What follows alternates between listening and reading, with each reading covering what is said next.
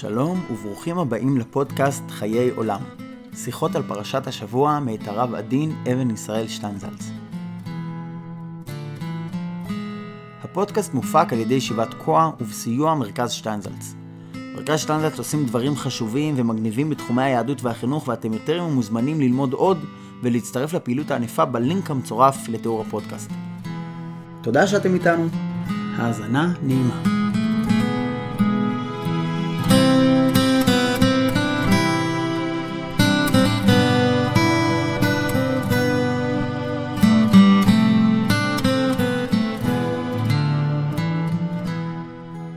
פרשת תצווה אם צריך היה לתת לפרשה זו איזושהי הגדרה, היה אפשר לומר שהיא מדברת על מה שנמצא בתוך המשכן. לעומת הפרשה הקודמת שדיברה על המבנה החיצוני שלו, כאן רואים מה מפעיל ומקיים אותו מבפנים. מסיבה זו חלק אחד מן הפרשה עוסק גם בבגדי הכהונה, ובהקשר זה התורה מדגישה, והיו על אהרון ועל בניו בבואם אל אוהל מועד, ובגישתם אל המזבח לשרת בקודש, ולא יישאו עוון ומתו.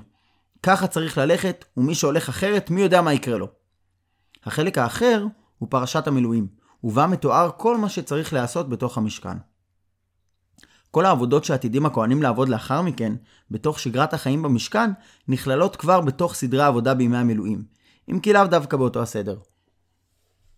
פרשת המשכן חוזרת ונשנית פעמים הרבה. הציווי, סדר העבודה, ההרכבה, הפירוק ועשיית הדברים בפועל. ואותו הדבר חוזר על עצמו לעייפה. בשביל להבין את החזרות המרובות לפרטי הפרטים, צריך להסביר מהי המהות של המשכן. המשכן הוא סוג של כלי, מכשיר, שתפקידו לחבר את הארץ עם השמיים. ובשביל להצליח לחבר את הארץ עם השמיים, הוא צריך לעבוד כמו שצריך, בלי שום תקלות. המבחן היחיד שיש לכלי כזה אם הוא באמת עובד, אם עשו אותו לא נכון, גם אם הטעות הייתה רק בפרטים הקטנים, לא משנה אם הכוונות שבעשייתו היו לעילה ולעילה, הוא לא יעבוד. הוא פשוט ייתקע.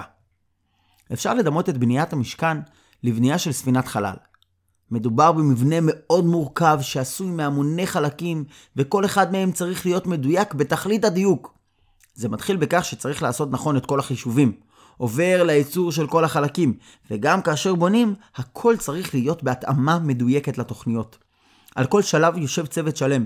אחד בודק את כל הפרטים של החישובים, אחר בודק אם העבודה נעשתה על פי כל הספציפיקציות שנעשו בתוכניות. אחר כך מנסים להרכיב את הכל, וגם אז צריך לבדוק אם הברגים נכנסים באמת במקום, אם לא נפל שום דבר, אם לא היה איזה סדק, ואם לא היה שום בורג שהוברק במקום הלא נכון. אחרי שמרכיבים את הכל, צריך שוב לפרק כדי לבדוק שהכל באמת בסדר. בסוף כל התהליך, אחרי שכבר הרכיבו ובנו והכניסו את כל מה שצריך, מגיע הרגע שבו מישהו לוחץ על כפתור. ואז מגיעה השאלה האמיתית, האם ספינת החלל מתרוממת או לא? לפני שנים שלחו הסובייטים שני לוויינים לירח של מאדים. הלוויינים הללו הופעלו על ידי אנרגיית השמש, ולשם כך היה עליהם לשנות מדי פעם את זווית הכנפיים שלהם על פי הוראות שקיבלו מכדור הארץ. מדי יום היו שולחים אליהם מבזק בין כמה שניות שהכיל אלפי פקודות בשפת המחשב. את הפקודות הללו צריך היה לבדוק מדי יום ויום, שורה אחר שורה, ולחזור ולבדוק, כדי שלא תיפול שום טעות. יום אחד מישהו טעה, והכניס ספרה אחת לא נכונה באחת השורות בתוכנית. גם האיש שצריך היה לבדוק את הנתונים 6, 7, 8 פעמים, כנראה לא שם לב לכך. בנוסף לכך, זה קרה ביום שישי ובשבת, שגם שם הוא חצי יום מנוחה. האיש שצריך היה לבדוק האם הלוויין אכן קיבל את הפקודות, לא בדק כמו שצריך. יום ראשון גם הוא יום מנוחה, וכשהגיע יום שני, התברר שהלוויין לא שינה את זווית הכנפיים, איבד את האנרגיה, והקשר עמו אבד. וכך מסתובב לו אי שם בחלל לוויין, ואף אחד כבר לא יודע מה הוא עושה, ולאן הוא הולך, והוא כבר לא יכול ליצור קשר. הכל בגלל טעות במילה אחת, בשורה אחת, שגורמת לכך שהשדר פשוט לא מגיע. יש כלי, אבל הוא לא הולך לשום מקום. הוא הפך מדבר שיכולה להיות בו תועלת עצומה, לחפץ חסר ערך וחסר משמעות. כך גם בבניית המשכן. אחרי שגומרים להרכיב ולבנות, אחרי שמושכים, מקדשים ומכינים הכל, המשכן צריך להמריאה שמיימה, וזהו רגע המבחן שלו. מבחינה זו, נקודת השיא של בניין המשכן נמצאת דווקא בפרשת המילואים. פרשה שנראית לכאורה נטולת כל מתח, היא מתארת רק את הלבשת הכהנים והקרבת הקורבנות, אבל בעצם יש בה מתח עצום שהולך ומתגבר עם כל פסוק ופסוק. במדרש רבה נאמר, כל שבעת ימי המילואים היה משה מעמיד המשכן ומפרקו בכל יום בית פעמים. לאחר חודשים שבונים את המשכן, ולמרות שהכל נראה בסדר והקרשים מתחברים אחד לשני, מפרקים אותו ובונים שוב, עוד פעם ועוד פעם. למשה רבנו זה לא מספיק שהקרשים מתחברים. אולי זה לא עומד טוב? עשינו צ'קאפ על הכל, פירקנו והרכבנו, כל הדברים שצריכים להיות שם נמצאים, ועדיין המתח עולה בכל פעם. האם זה עובד או לא עובד? בכל יום משמונת ימי המילואים מרכיבים את המשכן. הארון נכנס, מקריב ושוחט, אולם שום דבר לא קורה, ואז מפרקים אותו. אי אפשר אפילו לדעת איפה נפלה טעות, ושוב יש לבדוק את הכל מההתחלה ולמצוא מה הייתה הבעיה.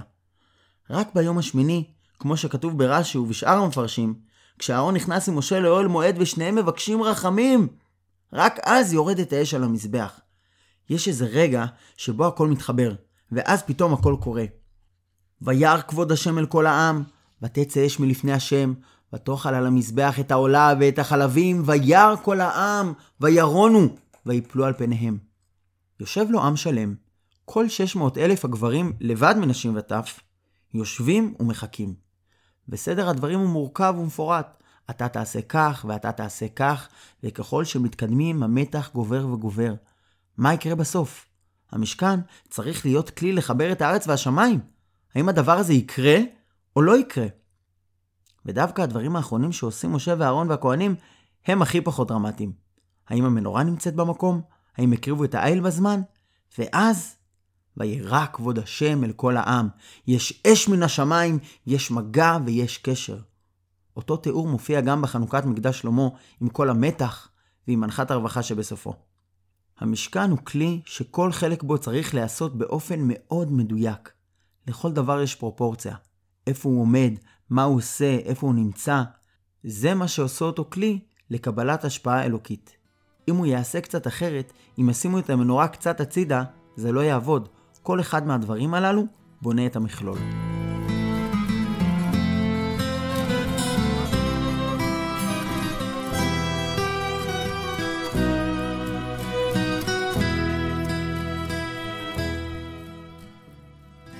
הסיפור הזה, שיש בו כל כך הרבה פרטים, עם דפי החומש הכי משעממים לכאורה, חוזר עוד פעם ועוד פעם ואחר כך עוד פעם. בשביל מה התורה אומרת איך צריכים להיות המכנסיים? איפה צריכים להיות הפעמונים? על המעיל. גם על האפוד התורה מעריכה. שתי טבעות מכאן, ולטבעות מחברים עוד משהו מכאן, ולחיבור הזה מחברים עוד חיבור אחד. בן אדם יכול להגיד ריבונו של עולם, בשביל מה הדברים האלה?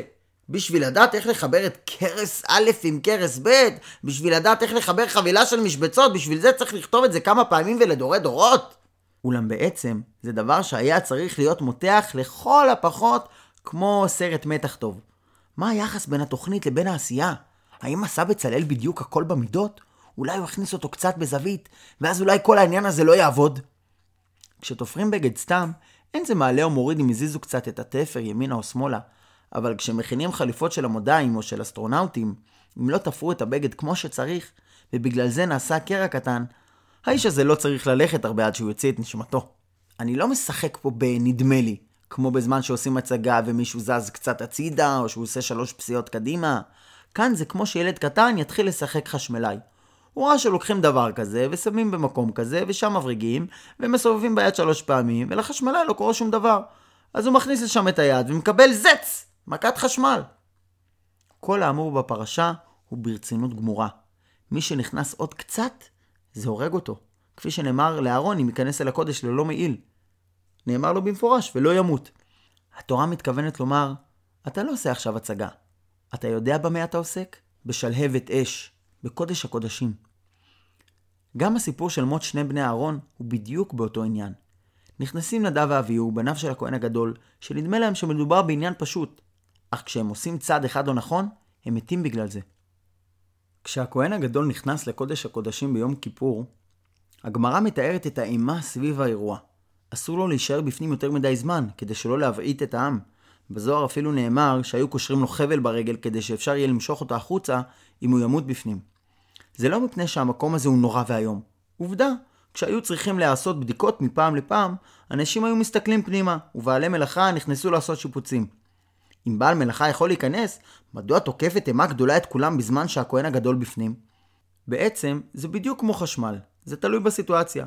ביום רגיל אפשר אפילו להיכנס ולגעת בידיים ולא קורה שום דבר. לעומת זאת, ביום כיפור, כל המתגים למעלה. הזרם נמצא שם, ולכן מי שנמצא בפנים יכול למות.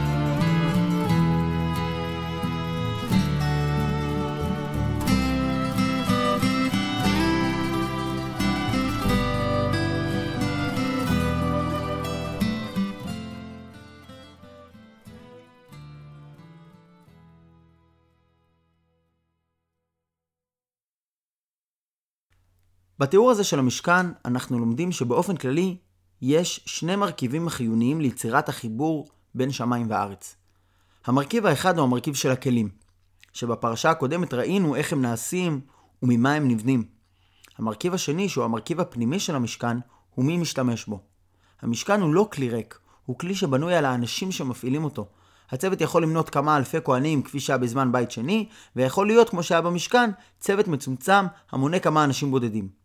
בפרשת תצווה אנו רואים שיש פונקציות הכרחיות בשביל שהמבנה הכולל של המשכן יעבוד וישיג את מטרתו.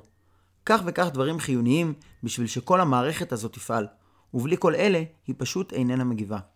כל הפרשה עוסקת בעבודת פנים, במה שמתרחש בתוך המשכן, מהו הדבר שמחיה אותו מתוכו, מסדרי העבודה שלו עד למרכיב האנושי, לאנשים עצמם, שצריכים לגרום לכך שהקירות לא יהיו רק קירות, אלא הרבה מעבר לכך. שבת שלום ומבורך.